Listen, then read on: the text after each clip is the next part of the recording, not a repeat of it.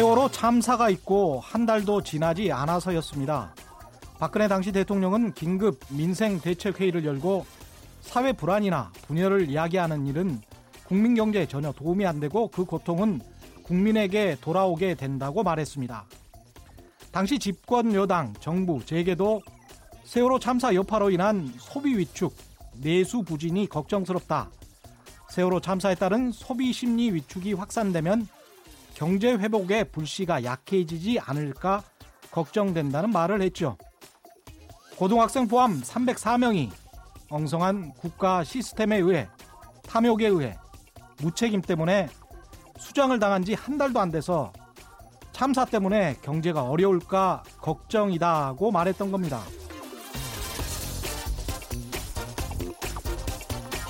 경제는 원래 경세, 재민의 줄임말이죠. 세상을 다스리고 백성의 살림살이를 보살피는 것, 민생을 살리고 사람을 살리는 것이 경제라는 단어의 원래 뜻입니다. 그런데 경제를 위해서 분열은 안 된다. 경제를 위해서 조용히 해라. 경제를 위해서 가만히 있어라. 세월호에 갇힌 아이들도 가만히 있어라는 말을 들었습니다. 가만히 있어야 경제가 살아날까요? 가만히 있으면 죽습니다. 수단과 목적이 완전히 뒤바뀌어 버린 돈과 생명의 가치가 완전히 전도된 사회는 생명이 아니라 죽음만을 잉태합니다. 세월호를 잊지 않겠습니다. 안녕하십니까. 세상에 이익이 되는 방송 최경령의 경제쇼 출발합니다. 오늘의 돌발 경제 퀴즈입니다. 오늘 정부가 2020년까지 30조 원 이상을 투자해 체육관이나 도서관, 보육시설 등을 대거 확충하겠다고 발표했습니다.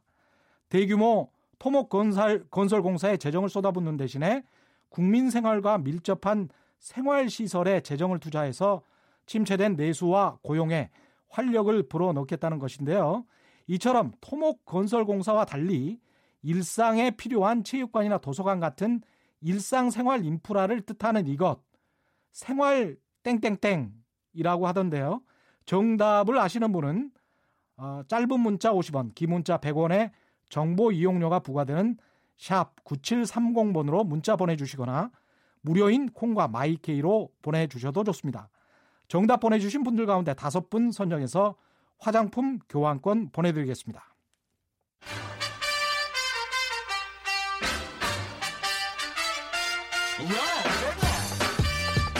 최경영이 원하는 건 오직 정의.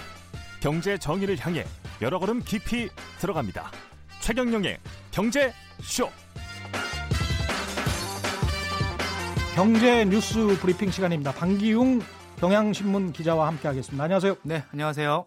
국내 양대 항공사 중 하나죠. 아시아나항공이 결국 매각 될 것 같군요. 예, 그렇습니다. 예. 뭐 금호 아시아나 그룹의 핵심 계열사죠. 예. 아시아나 항공 매각이 결정이 됐습니다. 예. 오늘 금호산업 이사회 의결을 거쳐서요. 아시아나 항공 매각 결정 소식이 어, 전해졌는데 음. 금호산업은 아시아나 항공 지분의 33.47%를 보유한 최대 대주주죠.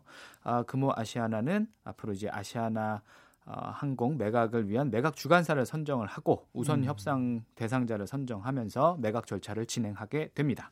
금호그룹 입장에서 보면은 아시아나 항공 팔게 되면 그룹이 거의 뭐 반토막 이상 되는 거 아닙니까? 그렇습니다. 네. 아시아나는 이제 금호그룹 매출의 한 60%를 차지할 아, 정도로 아, 비중이 예, 네. 굉장히 크죠. 음. 그룹 내에서 이제 계속해서 수익을 창출할 수 있는 이제 핵심 기업 중의 하나였고요.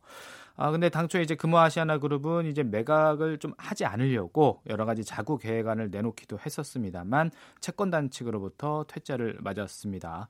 아 총수 일가가 뭐 경영 일선에 복귀하지 않고 그 보유 자산을 비롯한 그룹사 자산 매각을 통해서 어, 지원 자금 상환을 하겠다 뭐 이런 내용이었는데 음 하지만 이제 오너 일가 이게 박전 회장의 아, 박상구 음. 전 회장의 자택까지 사, 지금 담보로 잡혀 있는 상황이거든요. 네. 그렇기 때문에 이제 제대로 된 자구책이 될 수 없다라는 음. 판단하에 거절을 거절을 했고요. 네. 지금 이제 누가 새 주인이 되느냐 이게 네. 관심사로 떠오르고 있는데 음. 지금 뭐 SK나 한화 이런 좀 그룹들이 아, 거론이 되고 있는 상황입니다. 예, 박상구 회장이 꼭 뭐 경영권을 가질 필요는 없죠. 예, 그렇습니다. 네, 경영권 예. 실패를 했으니까 예.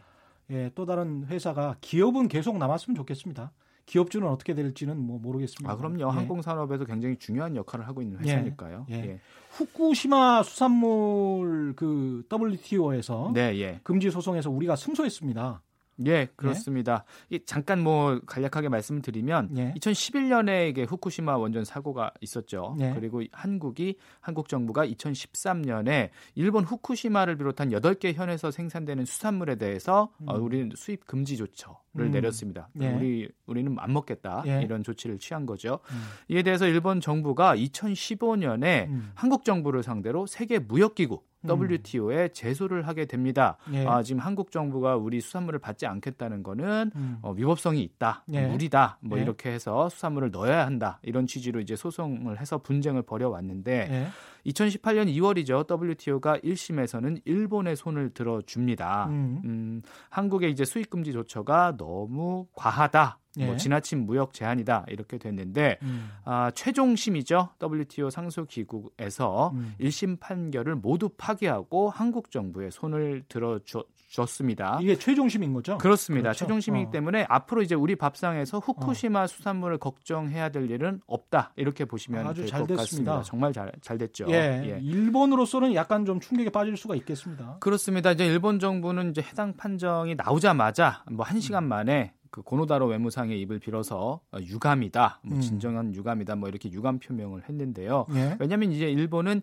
이번 승소를 근거로 해서 다른 나라에도 이제 후쿠시마 수산물 규제를 좀 음. 풀려고 음. 그런 전략을 짜왔던 상황이거든요. 근데 예. 한국에서 지금 패소를 하니 이제 여러 가지 전략이 좀 틀어진 상황입니다. 그래서 엉뚱하게 이제 WTO 상소기구 정원이 지금 일, 전체 7명인데 3명밖에 없다. 그러니까 지금 WTO가 제대로 음. 재기능을 하지 못한다. 뭐 이렇게 좀 트집을 잡아서 네. 헐뜯고 비난을 하고 있는 그런 상황입니다. 근데 음. 생각해 보면 1심에서 자기들이 승소, 일본이 승소했을 그렇죠. 때는 예, 무조건 결정에 따라라 어. 한국 정부 뭐 그렇죠. 이런 식으로 좀 압박을 해 왔었거든요. 네. 근데 지금 좀 반대로 네. 거꾸로 좀 행동을 하고 있는 그런 상황입니다. 앞뒤가 안 맞네요. 예, 그렇습니다. 우리 팀이 준비를 굉장히 잘했던 것 같습니다 이번에는. 아 그럼요. 이번에 네. 관계 부처가 그 분쟁 대응팀을 중심 으로 굉장히 준비를 잘 했습니다. 네. 이제 1심 패소를 아까 2018년 2월이라고 해서 혹시나 이제 오해하실까봐 음. 이렇게 말씀을 드리자면 어, 1심은 문재인 정부에서 있었지만 사실 음. 이 일본이 제소한 시점이 2015년 박근혜 정부 때였거든요. 예. 그래서 이때부터 분쟁을 시작해서 계속해서 준비를 해왔던 겁니다. 예. 그래서 이제 이때 준비를 한 걸 토대로 2018년 2월에 어 1심 결과가 나온 것이거든요. 예. 그러면 박근혜 정부 때 얼마나 이 준비를 잘 했느냐 이게 관건이었는데 예. 아, 사, 그, 결과적으로 준비를 제대로 하지 못했죠. 음. 아, 예를 들어서 이제 2014년에 박근혜 정부에서 음. 일본에 이제 방사능 누출 위험이 있으니까 방사능 안전관리 민간위원회를 만들어서 조사를 좀 해봐라. 예. 실제, 실제로 얼마나 좀 피해가 있을지. 그래서 어, 두 차례 현지 조사를 해서 수산물 샘플 7건 정도를 채취하는데 그쳤습니다. 그게 모든 조사의 어, 전부였거든요. 예. 그래서 그나마 이 그 보고서도 공개를 하지 않아서 음. 시민사회에서 도대체 어느 정도로 심각하냐 그 보고서를 예. 공개해라 해라 해서 소송까지 해서 간신히 좀 알아낸 사안들인데요. 예. 어, 더 황당한 거는 이 일본에서 이 제소를 한 이후에 음. 이 위원회 활동이 별다른 이유 없이 중단이 됩니다. 음. 해체가 됐다는 얘기인데요. 예. 아, 이렇게 좀 소극적으로 대처를 하다 보니까 WTO에서 이 소송을 1심 소송을 할때 네. 아니 왜 이렇게 너네들 위험하다고 생각을 하면 음. 계속해서 조사를 하고 위험성을 너네들가 입증을 해야 되는데 음. 왜 제대로 설명을 하지 못하냐? 예. 왜 위원회는 해체를 했냐? 이런 식으로 좀 지적을 했다고 합니다. 예. 그러니까 제대로 된 대처 준비를 음. 하지 못했다 이렇게 보시면 됩니다. 일부 보수 언론, 네. 뭐 조선일보 같은 곳에서 엉뚱한 소리를 또 하는군요. 예. 한일 관계가 경색 우려가 된다. 예. 이게 왜 한일 관계가 경색이 우려되죠? 네. 이게 또 어떻게 보면 일본 네. 언론에서 이렇게 표현한 것 아니냐 이렇게 생각하실 수도 있는데 네. 이제 우리나라 언론에서 이렇게 표현을 했습니다. WTO 이 승소 소식을 전하면서요 한 뭐 대학 교수의 입을 빌어서 네. 이번 판정으로 일본산 수산물 수입이 계속 금지돼서 한일 관계 경색이 계속될 우려가 있다. 네, 경, 경색이 경색이 계속... 될 우려가 있다. 아니 사실은 말이죠. 제가 예. 조선일보 같은 경우에 예. 이번 올 봄이었을 겁니다. 그러니까 3월 음. 정도에 네. 폐소를 예상하면서 네. 폐소를 하는데도 굳이 2심을 가니까 네. 폐소하고 나면 더욱더 한일 관계가 경색이 될 것이다라는 그런 음. 이야기를 했었어요. 그러니까 그렇습니다. 이게 지금 3월에는 한일 관계가 그 패소할 게 뻔하니까 한일 관계가 경색이 될 거고 예. 이겼으니까 또 한일 관계가 경색이 된다는 거는 이게 지금 일본 신문이니까 이게 지금 한국 신문 이게 보수면은 민족주의여야 되는 거거든요. 네. 참 그렇죠. 이해가 안 되는 이 사람들 그렇죠. 쓰는 게. 예. 그, 그 뒤에 또 덧붙인 게 있는데요. 승소를 하긴 했지만 과연 정부의 대응이 치밀했는지 의심스럽다 이런 비판도 같이 덧붙였습니다. 뭐 저희 미디어, 미디어 비평 시간이 아니라서 더 길게는 얘기하지 않겠습니다만 이게 좀 아까 말씀하셨듯이 음. 이게 어느 나라 신문이냐 이렇게 묻는다면 좀 혼란스럽기도 한 것 같아요. 참 혼란스럽습니다. 예. 예.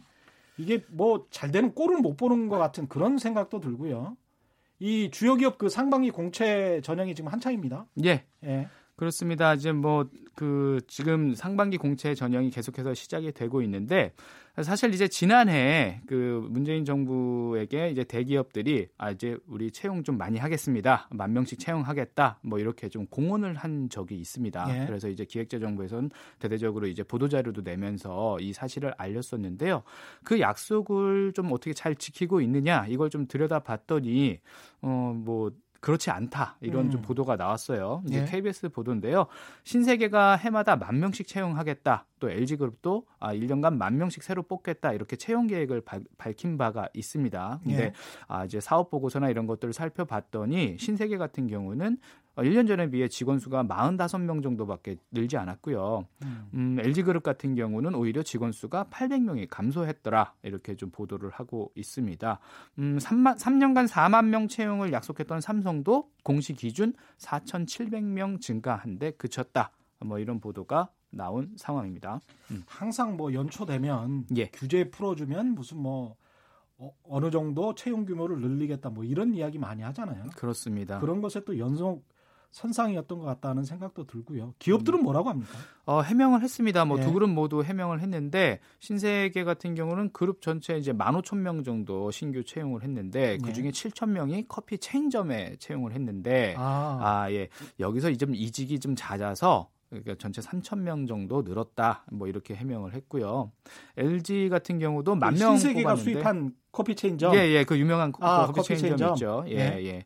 그 LG도 만 명 가까이 뽑았는데 그만큼 이제 그 동안에 뽑은 만큼 또 정리해고로 사람들이 많이 나가서 음. 전체적인 수치가 어, 제자리처럼 보일 것이다. 뭐 이렇게 해명을 한 바 있습니다. 어제 삼성에서는 뭐 공채 시험을 봤습니까? 아, 예, 그렇습니다. 음. 어제 사실 전공 이후에 계속해서 삼성 적성 검사가 실검에 오르 내렸습니다. 예. 삼성이 어, 그 필기 시험이죠. 직무 적성 검사 GSAT가 치러졌는데 이 난이도가 너무 어려웠다. 뭐 이런 음. 어, 평들이 계속 나오면서 계속해서 실검이 올랐는데요.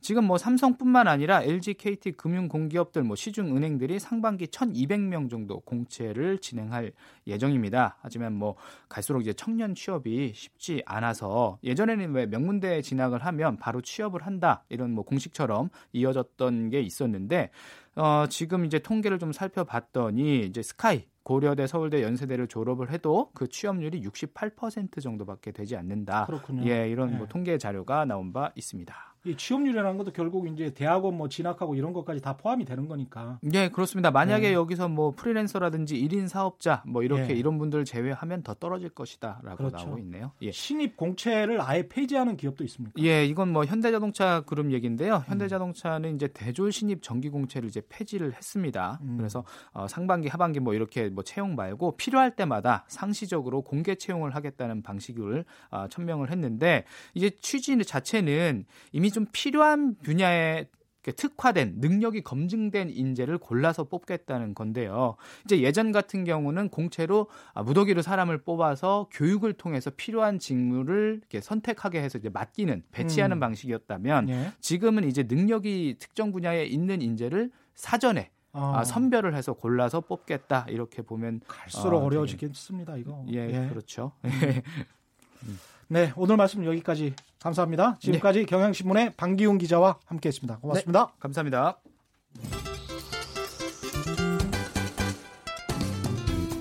인간미 넘치는 진짜 경제 이야기 최경영의 경제 쇼. 전혀 다른 시각에서 본 경제 역사학 전우용의 역사 속 경제 이야기 시간입니다. 역사학자 한국학 중앙연구원의 전우영 교수 나오셨습니다. 안녕하세요. 네, 안녕하세요. 전우영 교수와 오늘부터 3주 동안 강남 개발의 역사에 대해서 살펴보려고 합니다. 아주 관심이 많으실 것 같습니다. 근데 실제로 이제 강남 개발이 시작된 건 60년대 중반, 66년경부터고요. 그렇죠. 예, 그때부터고 네. 강남이 서울시로 편입된 것은 이제 5.16 직후 62년 1년부터예요. 아, 어, 서울시 그 전에는 된 것은 서, 울도 아니었네요. 서울이 아니었죠. 경기도 저 어, 광주군 아니면 예. 그다음에 이제 이쪽에 과천군 아. 뭐 이런 쪽으로 이제 분산돼 있었어요. 광주군, 과천군. 그리고 네. 이제 거기도 구도 설정돼 있는 것이 아니고 네. 강남 전체가 서울시 성동구 언주 출장소 이렇게 돼 있었어요. 아. 원래는 이제 광주군 예. 언주면 일대였었고요. 예. 그 다음에 이제 시흥군. 음. 그다음에 이, 이 지금 이제 이 서울의 서남쪽일 때는 시흥군, 동남쪽일 때는 광주군 이렇게 음. 나뉘어 있었죠. 음. 그러니까 뭐 시골이었어요. 60년대 언주동이라는 게 강남에 있는 언주동이라는 게 그러니까 원래 언주면이었어요. 언주면이 광주군 아. 언주면이었고 예. 서울에 편입된 다음에는 성동구 언주 출장소였고요. 예. 제가 1978년에 지금 현재 서초구에 있는 고등학교 입학했는데 예. 그때는 현재 서초구, 강남구, 송파구, 강동구 일대까지가 전부 강남구 하나였어요. 아, 70년대 그 전혀 그렇게 생각 되지 않는데. 예, 예. 확 이제 그때부터 70년대 후반부터 아니 정 교수님이 그러니까 강남 퀴즈였군요.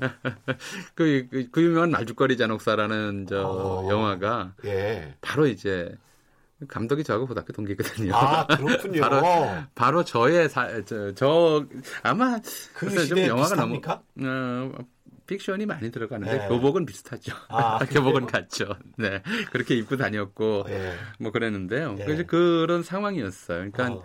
강남이라고 하는 이름 자체도 없었고, 예. 음, 그렇죠. 그러니까 음. 뭐 개발의 역사는 굉장히 좀 깁니다만은. 그러면 강남 개발의 시대적 배경에 대해서 먼저 좀 짚어보죠. 이게 굉장히 길어요. 예. 긴데 좀 말씀을 드리면 예. 일단 서울은 원래 그 조선시대 서울은 좀 그 종로중구 일대 한양도성 그렇죠. 안으로 시작됐잖아요. 예. 일제강점기에 여기에 이제 용산이 추가되는 정도가 1914년부터 예. 이제 서울 권역이었어요. 예. 그러다가 어, 1931년 만주사변이 나고 음. 또 그와 관련해서 전쟁 산업들, 군수 산업 어, 지대들이 이제 영등포나 또 음. 경인공업지대라고 하는 것이 설정이 되면서 예. 무엇보다도 이제 농촌진흥 그저 그 산미정식 계획이나 이런 것들로 인해서 예. 농민 생활들이 어려워지고 예. 그래서 서울로 이제 일거리를 구하는 사람들이 굉장히 많이 밀려 들어오면서 예. 1930년대부터 인구 폭증 현상이 나타나요. 아. 그래서 1936년에 경성 일제도 마지 못 어쩔 수 없어서 이제 경성 부역 확장이라고 해서 경성 서울을 확대하죠. 그래서 지금 현재 서울 강북 중에서 은평구 그다음에 저 노원구, 중랑구, 강북구 요 일대를 제외한 예. 나머지 지역들이 전부 서울로 편입이 되는데 대확장이 일어나죠. 아, 그렇군요. 예, 그러니까 인구가 팽창하니까 어쨌든 저 원래 있었던 도심부 외에 예. 새로운 주거지를 결, 만들어야 되겠다라고 하는 어.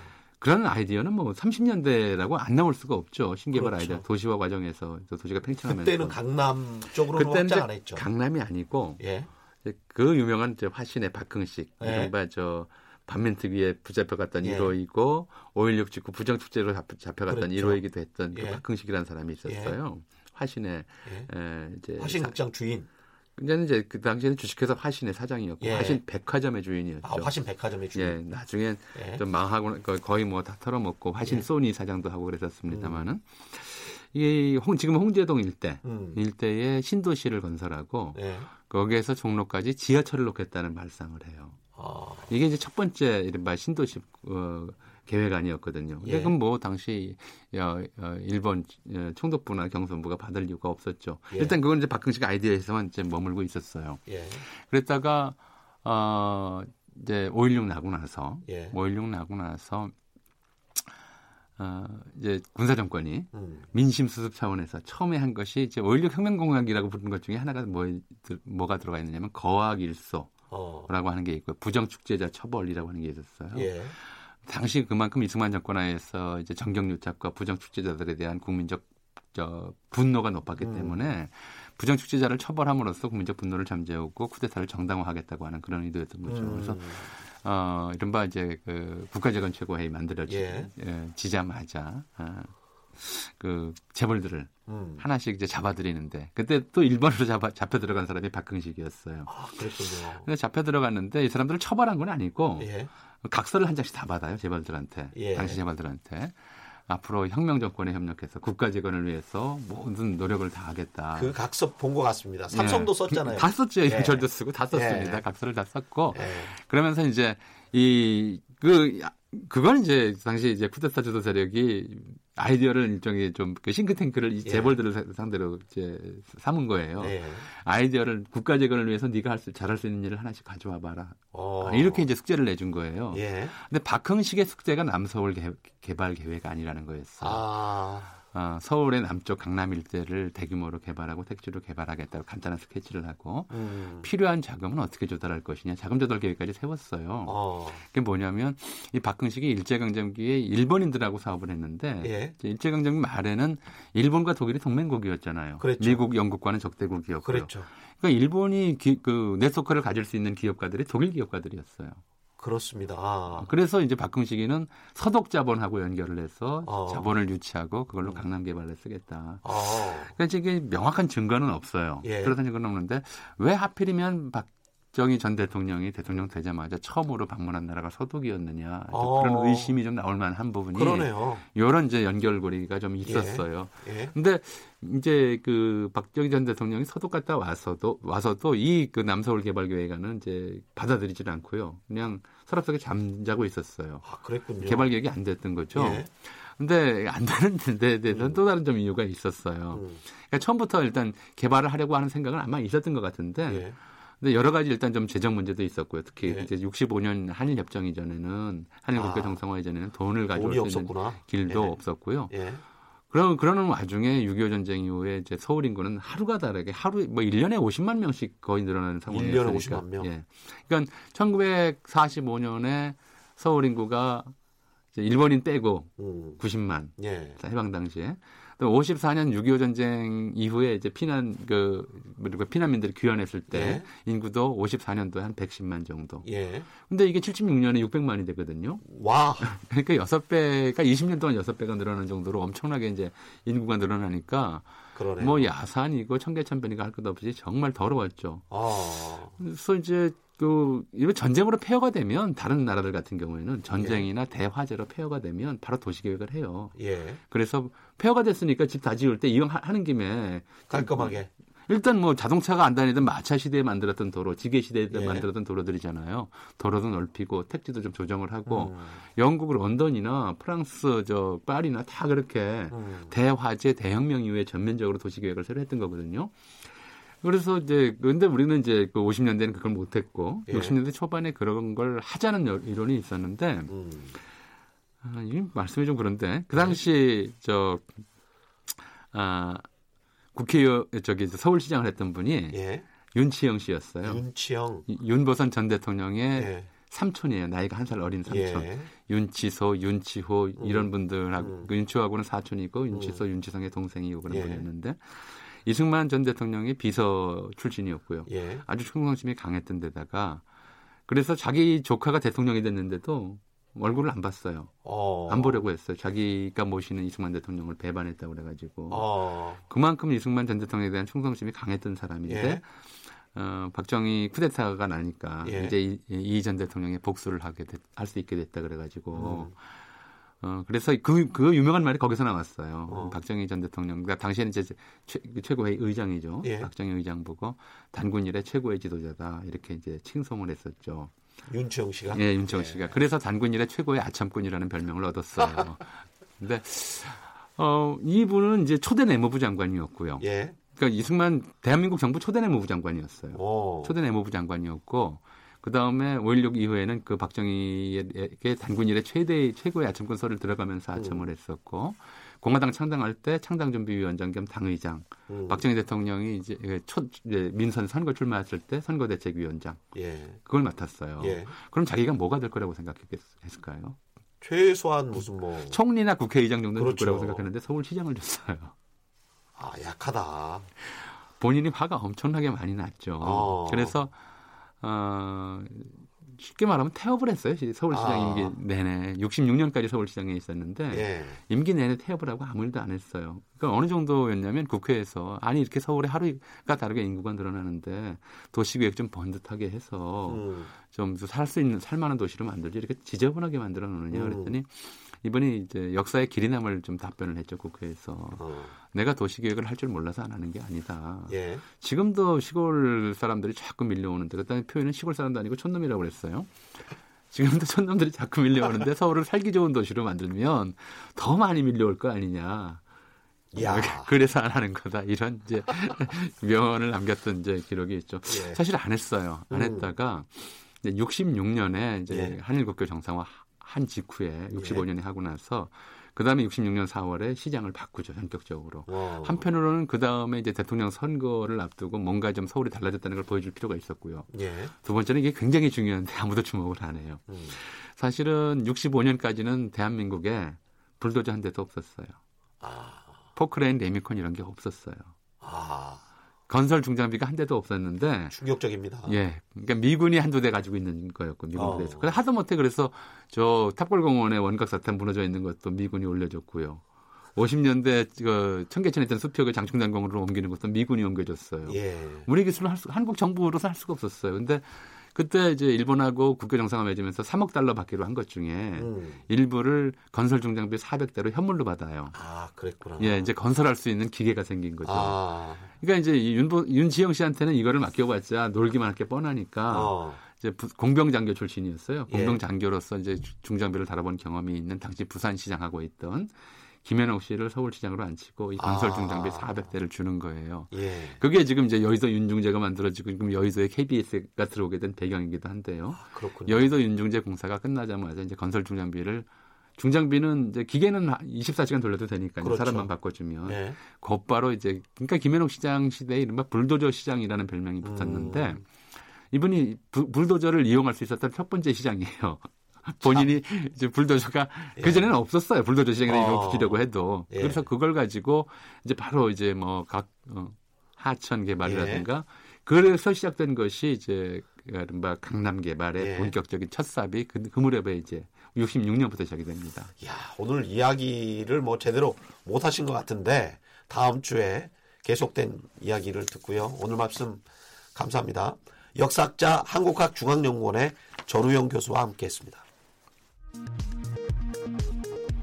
헤드라인 뉴스입니다. 은행권과 핀테크 결제 사업자가 함께 이용할 수 있는 공동결제 시스템이 오늘 12월 본격적으로 시행됩니다.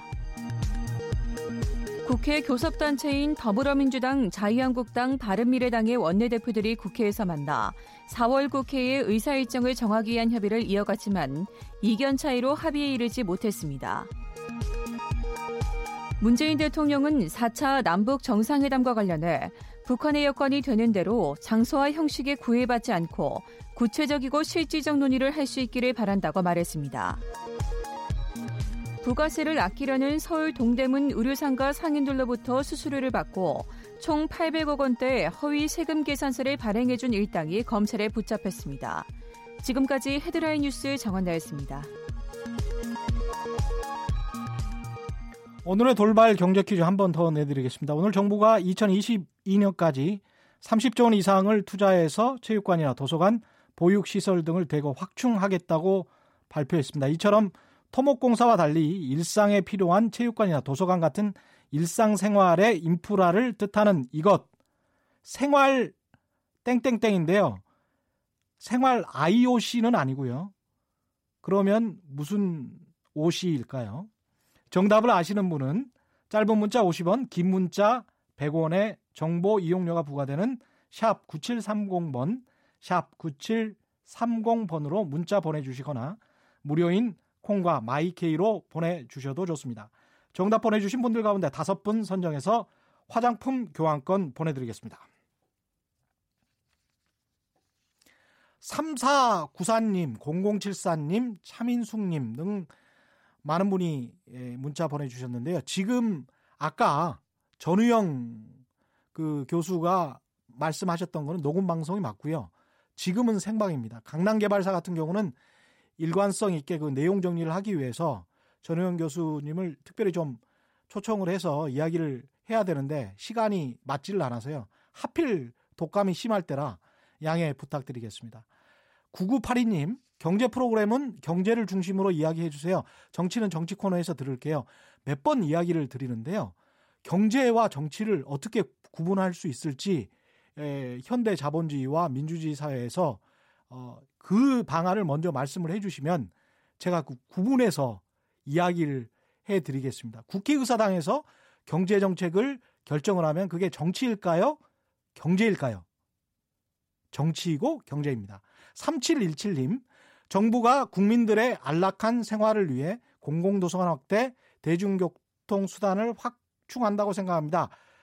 제가 살고 있는 수원에는 공공도서관만 20개가 넘는데 광교에 엄청 큰 도서관 설립을 추진하고 있습니다. 무조건 도서관 숫자만 늘린다고 주민들의 삶이 삶의 질이 높아진다고 볼 수 없습니다. 공공예산을 적재적소에 투입해야 낭비를 막고 인력 충원과 효율적 이용이 되겠습니다. 그렇죠. 지역 예산은 또 지역 현실에 맞게 잘 효율적으로 이용이 돼야 된다고 보고요. 좋은 의견 감사합니다. 정부가 이런 의견들을 잘 국민들 의견들 잘 좀 들었으면 좋겠습니다. 고맙습니다.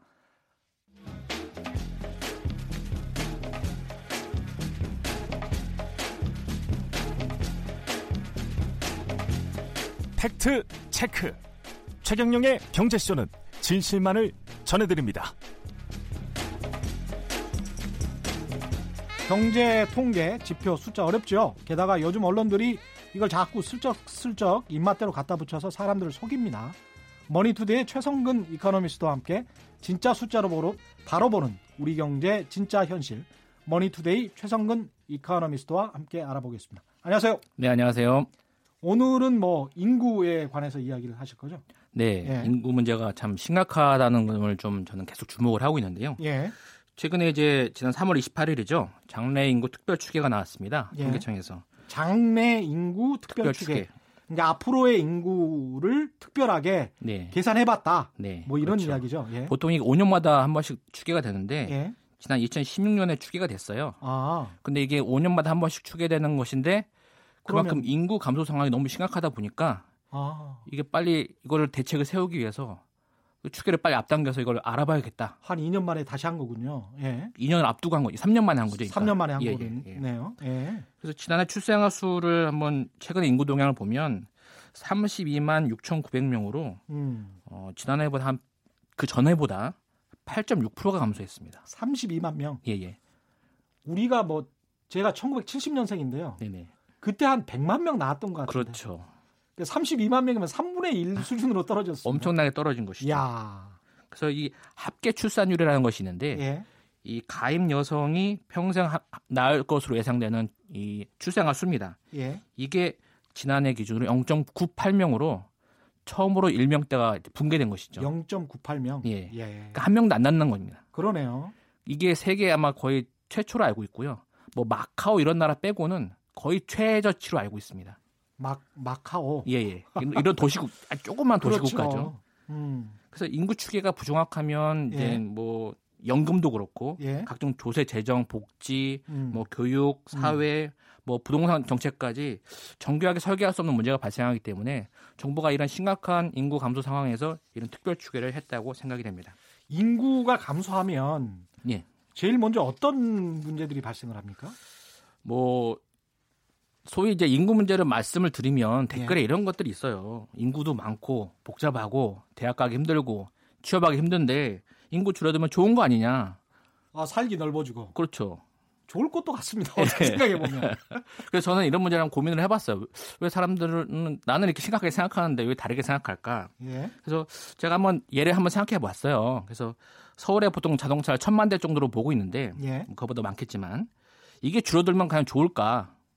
천만 대가 예, 굴러다니는데 아니 그러면은 뭐 도심 교통 체증도 좀 줄어들고 좋지 그렇죠. 않을까요? 그렇죠. 예. 그렇게 생각할 수 있죠. 예. 근데 자동차가 줄어들면 그러면 자동차 생산도 줄어들겠죠. 아. 그러네요. 그렇죠. 자동차 고치는 사람도 줄어들겠네. 물론이죠. 그럼 공장에서 일단 생산 라인이 줄어듭니다. 생산 라인이 줄어들면 고용도 줄겠죠. 그렇습니다. 고용이 줄면 가게가 벌어들이는 소득도 그만큼 줄어들게 됩니다. 그렇죠. 그럼 그건 당연히 소비 감소로 또 이어지게 되고 음. 이게 악순환의 고리에 고리를 연결하게 되는 그러네. 그러한 문제가 발생하게 되는 거죠. 음. 그러면 뭐 가계 소득 줄고 기업의 소득 줄고 음. 정부 세수 줄고 전체적인 경제 규모가 다운사이징 되는 쪼그라드는 네. 예. 그런 효과를 가져온다고 말씀드릴 수 있을 것 같습니다. 그 가장 현실적으로 다가올 수 있는 문제가 네. 그 일본 그 다큐멘터리 네. 한국에서 본 다, 다큐멘터리죠. 우리 네. 우리나라 다큐멘터리인데 네. 일본의 한 도시들이 뭐 사라져 버리고 그렇죠. 지방 도시가 소멸하고 네. 우리도 그런 현상이 나타날 수 있습니까? 그래서 최근에 인구 소멸 지도라는 그런 게 이제 발표가 됐는데 예. 거기에 소멸 위험 지수라는 게 있습니다. 음. 소멸 위험 지수라는 것이 이제 분자에는 어, 가임 여성 인구 수를 두고 네. 분모에는 네. 60세 이상 인구를 두는데 65세 네. 이상 인구. 요게 전라남도가 0.48명으로 가장 소멸 위험이 높은 것으로 나타나고 있고요. 0.48명. 예. 예. 요게 0.5 미만이면 예. 소멸 위험 지역으로 분류가 됩니다. 아. 예. 그런데 이 가장 전국의 소멸 위험이 높은 도시는 경북 의성으로 나타났고요. 경북 의성군. 의성군. 예. 0.16명입니다. 이게 뜻하는 거는 65세 이상 노인들이 그만큼 많다는 거죠. 많다. 거의 뭐 10배 가량 많다. 그렇죠.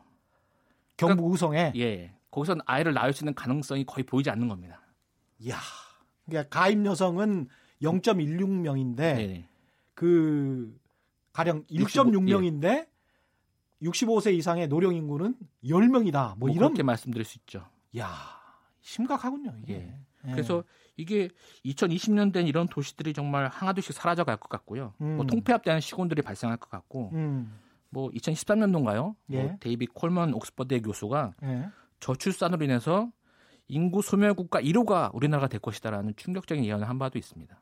근데 저는 어. 이것이 허언이 아니라고 생각을 하고요. 음. 이게 언제가 될지 모르겠지만 음. 저는 굉장히 심각한 충, 예언으로 좀 받아들여야 될 것 같습니다. 당장 뭐 국민연금 이런 거는 뭐 조그마한 문제로 보입니다. 그러면 이게 지금 당장 우리가 지금 피부에 안 와닿기 때문에 지금 그런 것인데 저는 인구 문제가 심각한 경제 문제다라는 것을 강조드리고 싶어요. 그렇죠. 예. 예. 예 연금 문제도 지금 2025년에 예. 고령 인구가 65세 이상 인구가 예. 1천만 명이 넘어, 넘어서게 되고요. 음. 2050년대 가면 2천만 명으로 늘어납니다. 음. 지금 국민연금이 2016년 아까 말씀드린 인구 추계상 2057년에 그 적립금이 다 고갈이 된다고 나와 있어요. 2057년에 예, 예, 적립금이. 예. 2057년이 지나면 음. 이제 납부하는 만큼만 줄 수밖에 없어요. 그러니까 이른바 페이 에스고 예, 예. 라는 예. 유럽은 다 이런 식으로 지금 이미 하고 그렇, 있습니까? 그렇, 뭐 저도 그렇게 알고 있습니다만은 정확한 건 다 나라마다 좀 다르겠죠. 예. 근데 이게 지금 더 땡겨지는 거죠. 아, 그 시기가 2016년 추계상 그런 것이고 국민연금 적립금의 고갈 시기가 더 음. 빨라진다. 음. 그만 그만 그러면 그만큼 우리가 부양해야 될 그런 노인 부양, 복지 부양 음. 이런 것들이 더 커질 수밖에 없는 것이죠. 그러네요. 네. 야 이게 그 보통 문제는 아닙니다. 네. 거기다가 이제 산업 전반에 미칠 영향도 네. 상당히 클 것 같습니다. 일단 저는 교육 산업부터 먼저 이거 충격이 올 거라고 교육. 생각. 예, 예. 예. 우리 최 기자님 그 초등학교 때 혹시 60 예, 몇 60명 정도, 정도 한 반에 한 예. 60명이 넘었던 것 같아요. 네, 그렇죠. 6, 70명 정도 됐던 예. 것 같아요. 저는 한 55명 정도 됐고요. 예. 지금 제 아이는 지금 16명이에요. 16명? 예. 쾌적하네. 정말 쾌적하네. 저도 뭐 이렇게 뭐 가보니까 좀 쾌적은 하더라고요. 예. 환경은 좋아진 그만큼 예. 학급당 인원이 엄청나게 줄어든 것이죠. 예. 그래서 보건복지부 교육 통계에 따르면 예. 어린이집부터 말씀드리면 예. 어린이집이 지난해 1,067개가 줄어듭니다. 음. 그리고 이것이 2014년부터 줄어들기 시작했는데 매년 1000개가 줄어들었어요. 매년. 어린이집이. 그리고 유치원도 작년부터 줄어들기 시작했고요. 그 전공하는 그 선생님들도 이제 마찬가지고. 그렇죠. 일자리가 줄어드는 것이죠. 그 선생님들을 가르쳤던 대학 교수님들도 마찬가지고. 대학은 더 심각합니다. 대학이 네. 입학 정원이 이제 올해 기준으로 55.5만 명인데 음. 2020년도에 고교 졸업자는 45만 명입니다. 45만 명? 예.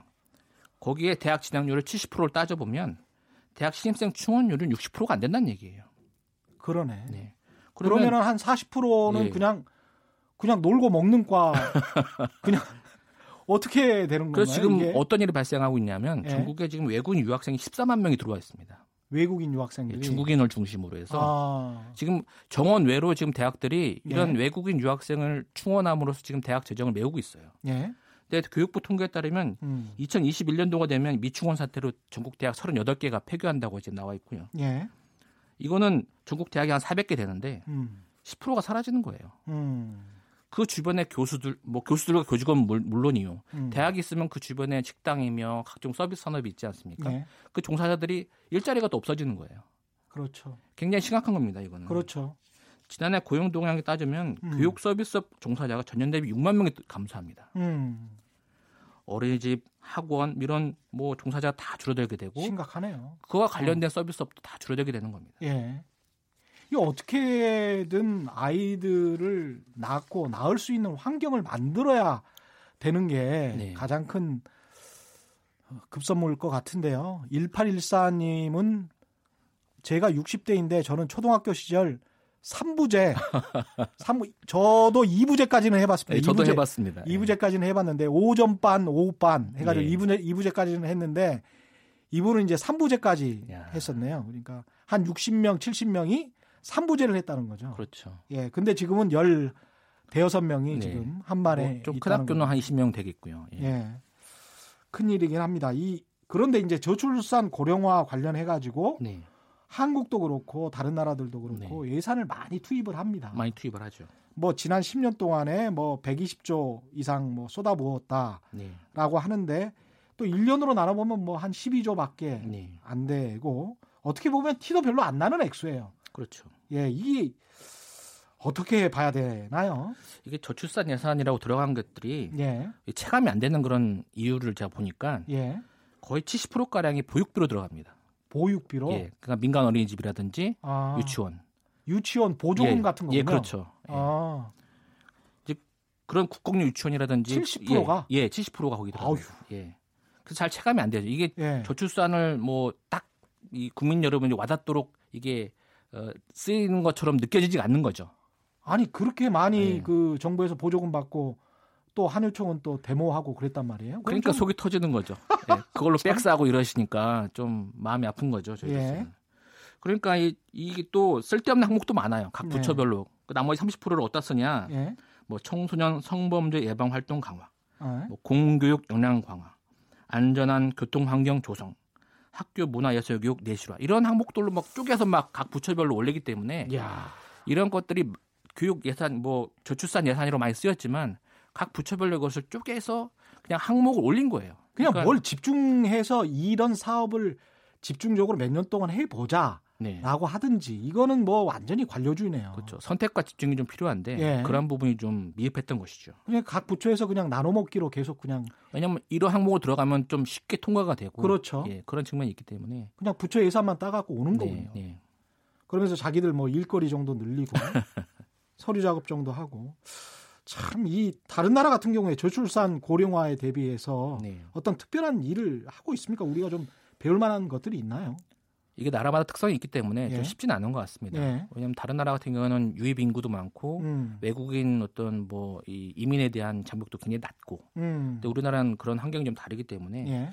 어찌됐거나 저는 전 생애 주기에 걸쳐서 이런 삶의 불안감을 좀 낮춰주는 전 생애 주기에 예, 예. 걸쳐서 삶의 불안감을 좀 낮춰주는 예. 청년들에게는 일자리, 예. 뭐 직장인에게는 결혼과 주택, 음. 또 부모들에게는 보육과 교육 이런 것들이 아이를 낳, 낳, 낳고 싶지만 정말 예. 낳을 수 없게 만드는 그런 장벽들 아니겠습니까? 예. 그러니까 그런 부담들을 이렇게 예산을 잘 이렇게 이, 배정을 해서 이런 부분을 이제 부담을 줄여주고 음. 또 정부뿐만 아니라 기업에서도 이런 노력이 좀 필요할 겁니다. 음. 그 휴가를 쓰려고 해도 눈치 봐서 못 쓰는 그런 기업 문화들을 음. 바꿔가는 노력이 필요합니다. 음. 남성들 같은 경우 육아휴직 쓴다고 하면 아직도 눈치를 봅니다. 그렇죠. 네. 예, 그런 측면이 있습니다. 그, 예. 직장 어린이집이나 또 예. 보육시설도 좀 많이 설치해야 될 필요가 있고 예. 특히 여성이 독방 육아라는 그러한 굴레에서 좀 해방될 독방 수 있는 예. 예. 그러니까 남성들의 인식이 좀 개선이 돼야 되는 것이죠. 음. 그러니까 예. 예. 문화적인 측면까지 같이 네. 말씀을 해주셨습니다. 오늘 말씀 감사하고요. 지금까지 머니투데이의 최성근 이카노미스트와 함께했습니다. 고맙습니다. 예, 감사합니다. 오늘 퀴즈 정답은 생활 SOC였고요. 많은 분들이 정답 보내주셨습니다. 당첨자는 인터넷 홈페이지에서 확인하실 수 있고요. 또 제작진이 직접 연락드리겠습니다. 저는 KBS 최경령 기자였고요. 내일 4시 10분에 다시 찾아뵙겠습니다. 지금까지 세상에 이익이 되는 방송 최경령의 경제쇼였습니다. 고맙습니다.